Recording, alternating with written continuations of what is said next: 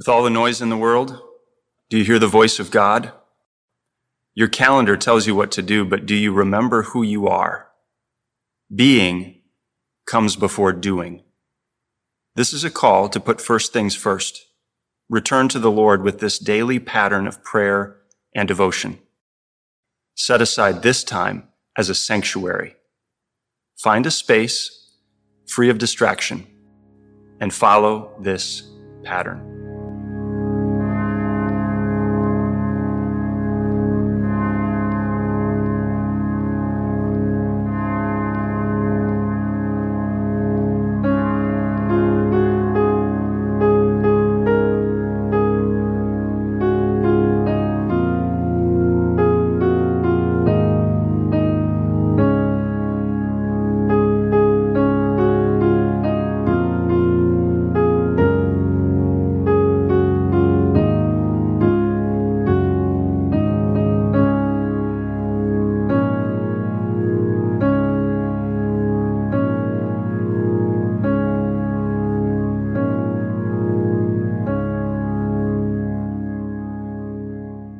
After that day, everything was different. The first disciples witnessed a dead man walking. Their lives would be forever changed.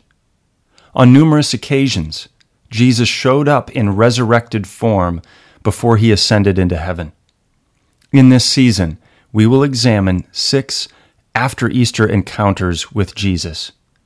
What did he say? What did he do? In what practical ways does resurrection change my life today?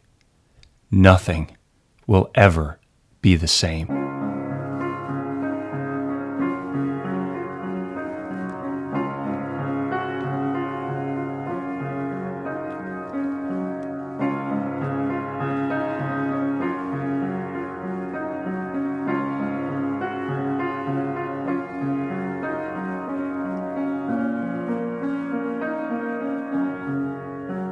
In the name of the Father, and of the Son, and of the Holy Spirit. Amen. Risen Christ, by your death and resurrection, you brought dawn to darkness. You have made a new way from death to life, cross to crown, grave to glory. We are frail creatures in a world of change and decay. Rule over us in resurrection power. Subdue sin and evil, disease and destruction. We have nothing apart from you. You live and reign with the Father and the Holy Spirit, one God, now and forever.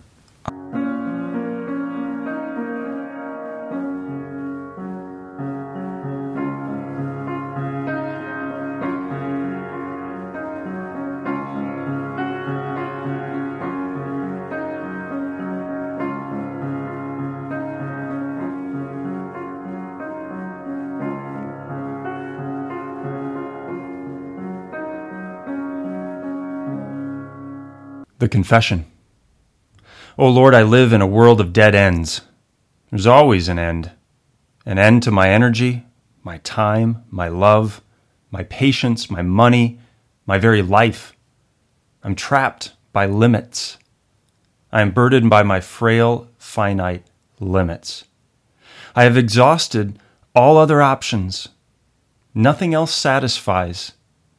You burst forth from the grave to give me life beyond the horizon. You are my singular hope, my only prayer. And so, risen Savior, have mercy on my dead ends.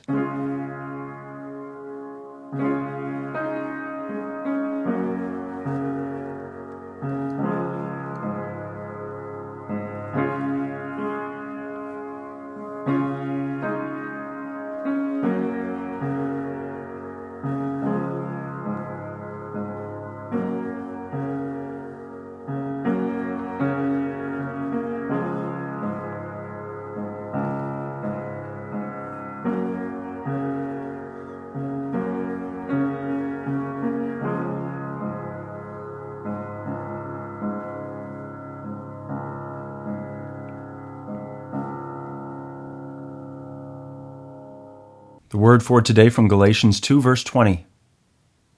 I have been crucified with Christ. It is no longer I who live, but Christ who lives in me. And the life I now live in the flesh, I live by faith in the Son of God, who loved me and gave himself for me.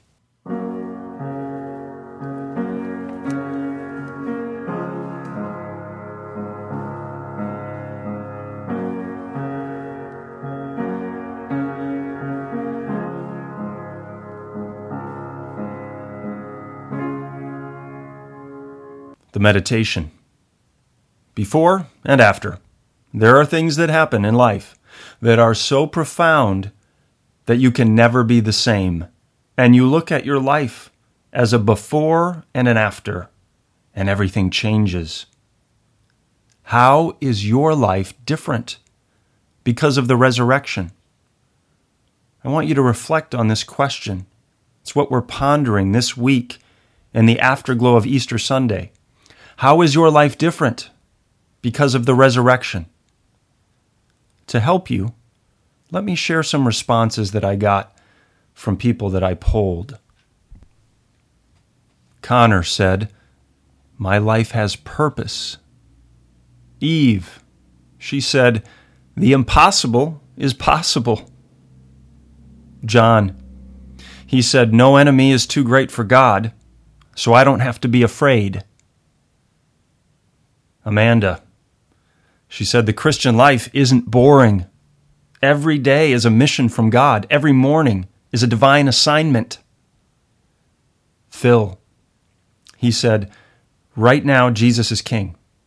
I am more confident because he is interceding for me, working for me, defending and sending me. How would you answer that question? How is your life different because of the resurrection? If the last year has done anything for you, let it wake you up. No more boring Easters. No more lazy Christianity. No more fearful living. Everything has changed. So ponder this question How is your life different now because of the resurrection? There is a before and there is an after. And now is the time to start living in the after. Christ is risen. He is risen indeed. Alleluia.